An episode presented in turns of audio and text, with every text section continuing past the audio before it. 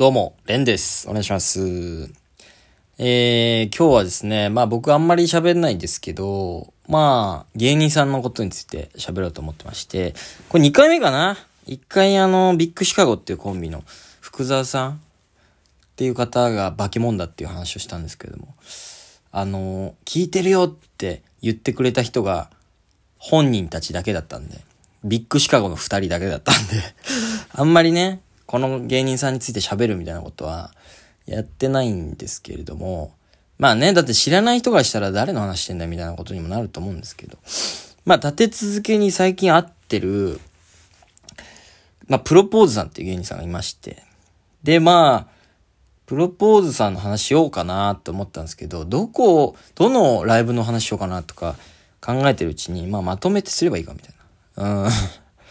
っていうので、ちょっと今回撮ろうと思ってたのと、一回僕がそのプロポーズさんのラジオトークに出たんですよね。もしよかったら聞いてみてほしいんですけど、プロポーズの、ネタ合わせだったっけな。変な名前だったと思います。で、で、ラジオでも一生幸せラジオみたいな、怪しい宗教の団体みたいな、名前でもラジオ掛け持ち、この芸人レベルでやってんのかってわかんないですけども。そう。だから僕がラジオトーク出たお返しとして、普通はね、僕のラジオに来てもらうっていうのが、筋だと思うんですけども。ちょっとわざわざ会いに行くのもめんどくさいんで、ちょっと僕がプロポーザーの話をするという。しかも今回はじゃあプロポーザーの魅力について喋ろうかな。知らない人も多分絶対いるんで、プロポーズさんのこと。その人たちに、そんな人いるんだってちょっと思わせられたら最高ですよね。プロポーズさんっていう芸人さんいて、先輩なんですよ。ちょっとさっきから失礼なこと言ってたんですけども、実は先輩で、芸歴6年目なのかな。だから、だいたいアンダー5っていうね、5年目以内の、大会が始まったんですよ。で、そのタイミングでちょうど芸歴6年目という、アンダー5ギリギリ出れないタイミングで事務所に所属したんですけども、その方めちゃくちゃ有名な話で言うと、47回オーディションライブを受けて、で、今年の、4月かなに、マセキ芸能社に所属するという。もう、これはね、一般の人は、あんまわかんないのかな。そういうもんだろうと思ってるのかもしれないですけど、これめちゃくちゃ変な人なんですよ。やっぱね、47回オーディションライブ受けて、通ってるんですよね。だからオーディション、ネタ見せ通ってオーディションライブに出る。それを47回繰り返してる。だいたい10回ぐらい、そのオーディションライブ出れば所属するんですよ。で、47回。やばいっすよね。だから普通辞めるというか、芸人は辞めなくても、他の事務所行こうか、みたいな。もう所属させてもらえないよ、みたいな。だけど、47回通ってるってことですからね。おかしいでしょ、この、メンタルがどういう感じなのかは、もう思考回路が全然わかんないですけど、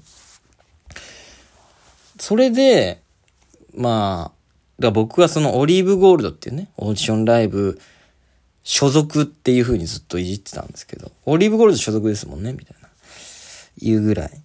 で、あと僕が言ってたのは、オリーブゴールドっていうオーディションライブに、プロポーズさん出して、プロポーズより受けてれば所属させる。プロポーズより下回ってればまだ所属させないみたいな、所属の基準になっちゃってんじゃないかみたいな。そのためにもう、マセキ側も、オーディションライブ落とせはしない。もう基準になっちゃってるからみたいな。なんじゃないかという説。この、プロポーズマセキ問題っていうのはね、もうね、考察しようと思えば、いくらでも話せるんですよね。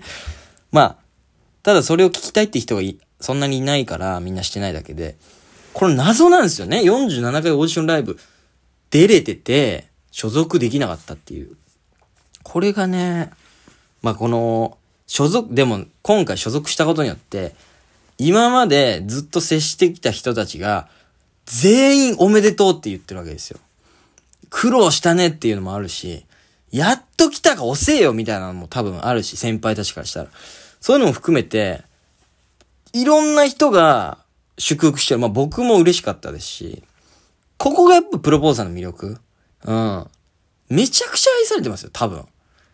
で、もうね、とんでもない、芸人と会ってきたと思うんですよ。47回オーディションライブ出てたら、その間にだって、そのライブのメンバー、どんどん変わりますからね。所属する人もいれば、出なくなっちゃう人もいればっていう。その中にずーっといるっていう、もうね、すごい芸人をいろいろ見てきてると思いますよ。うん。その中でやっぱいたら、いろいろ考えちゃうんですよね、普通は。いや、こんな所属させてもらうってことは、これどこ行っても無理かな、だとか、これ、俺一生これ続けなきゃいけないのかな、とか、俺だったら絶対思って無理だと思うんですよ。そこをやっぱ粘り勝ちするっていう面白さもあるし、いや、リスペクトですね、俺は。こう、素直に今言えますけれども。めちゃくちゃいいと思うな。で、まあ、知らない人がしたらどんな人なんだって思ってるからと思うんで、まあ、プロポーズ芸人でね、Google で調べてもらえればわかると思うんですけれども。まあ、簡単に説明するとすれば、ハゲとデブなんですよね。うん。これね、まあ、後輩の僕がこんなことずっと言っててもあれなんですけども、もう芸人としての武器ありすぎ？うん。しかも、まあね、これは褒めすぎかもしんないですけど、まあ面白いデブなんですよね。まずその妖怪みたいなデブ。いや、本当に面白デブなんですよ。その、汚いデブっているじゃないですか。なんかこう、笑えないな、みたいな。それじゃないんですよ。もう笑える。最高ですよ。本当に。めちゃくちゃおもろいです。で、そのハゲも、奈良田さんの方なんですけど、そのね、ハゲっていろいろいるじゃないですか。トレンディエンジェルさんとか、まあ、小峠さんもそうですよね。もうハゲなんて今までいろいろいるわけ。そのね、そのどれでもないです、もう。もう、ハゲ、一見ハゲってわかんないハゲっていうか、その、嗅ぎ分けたらハゲてるみたいな。ちょっとこう、なんかお辞儀してもらって、よく見たらハゲてるみたいな。新しいハゲなんですよね。これもめちゃくちゃいいですし。いや、なんかね。ほんでまあ、最近ライブよく一緒になるんですよ。で、毎月ユニットライブのマキシマムっていうのも同じメンバーだし、僕もね、言って多分結構一緒にやってきた方だと思うんですよね。だからまあ、ずっと一緒の人たちとはね、多分、まあそこには及ばないにしても、割と2、3年見てきてて、で、僕の自主ライブにも結構呼んでますし、で、僕が毎回呼ばれてるバターヤングの連続ガトリングっていうライブもあるんですけど、そこにも呼ばれるようになった。それは、俺のライブにバターヤングが出てて、で、そこにもプロポーザーいて、で、そこにいたプロポーザーを呼びたいと思ってバターヤングが呼んでるんですよ。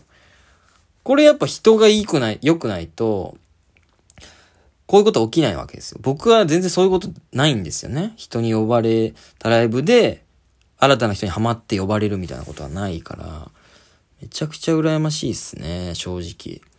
で、僕はやっぱ腕がまだ全然ないんで、芸人としての。まあ、前も喋りましたけども、癖があるんですよ。その芸人って、芸風に。だから僕の癖は、もう腐しちゃうんですよ。人のことを、まあ、悪く言ったり、まあさっきもね、ちょっと垣間見えましたけど、ハゲとデブとかね、もう、今の時代にそぐわない容姿いじりとかをしちゃうわけですよ。で、まあ、この、まあ、草しは、まあ、受けるときは受けます。それは、まあ、人の共感を生んだり、なんか自分が悪態ついてる姿が滑稽に映れば受ける。でもそれは結構諸刃の剣で、ちゃんと嫌な気持ちになる人いるんですよね。お客さんでも見てて、なんであんなこと言うやついるんだっていうのもあるし。で、その、言われた方は、まあ、いじりだとしても、ちょっと嫌じゃないですか、やっぱ。気持ちいいもんではない。し、これやっぱ簡単なんですよね。毒舌だとか、誰かに突っかかるとか、腐すってのは、割と誰がやっても受けるんですよ、言うて。これをね、プロポーザーやんないですよ、あんまり。これが素晴らしい。で、ここ最近ね、一週間ぐらい、一緒になってて、で、ライブ数回会ってるんですけど、やっぱ自虐になるんですよね。その47回オーディションライブ受けてやっと入ったんだとか、やっぱそういう自虐で笑いを取れるってもう無敵じゃないですか。だって人が嫌な気持ちになんないですよ、絶対に。うん。これね、天賦の才ですよ。で、やっぱりこの6年、オーディションライブを耐えてきたからこそ、ブンブン振り回せる体験だというか、これはね、めちゃくちゃ、かっこいいというかね。で、俺がたまに見に行ってるんですよ。ジャンピングイエローっていう。ジャンピングイエローは初めてですね。だから今まで、僕がきっかけで所属したら嬉しいなと思ってたから、オリーブゴールド見に行ってたんですけど、ちょっと僕が見に行ってないタイミングで所属してたんで、そこはちょっと嫌なんですけども、俺のおかげって言えねえじゃねえかって。まあそんなんありつつ、この間行ったんですよ、ジャンピングイエロー。所属して初めての、ライブ。うん。もう破裂するぐらい受けてて。これがだからさっき言った芸人さんが良かったなって思ってる気持ち、お客さんもそう思ってるんですよね。だから、全員が今までこう頑張ってきたプロポーズさんの姿を後押しするかのように笑ってて、これはちょっと俺が生み出せない笑い、めちゃくちゃかっこいいし、本当にね、これからもライブ呼びたいなと思いましたね。何のためにこんな褒めてるのかちょっとわかんないんですけど、そうですね。だから毎回ね、差し入れとかしてるんですけど、おにぎり持ってったり、それをちょっといじってくれないのは寂しいですね。まあそんなところですね。まあもしよかったら見てみてください、皆さんも。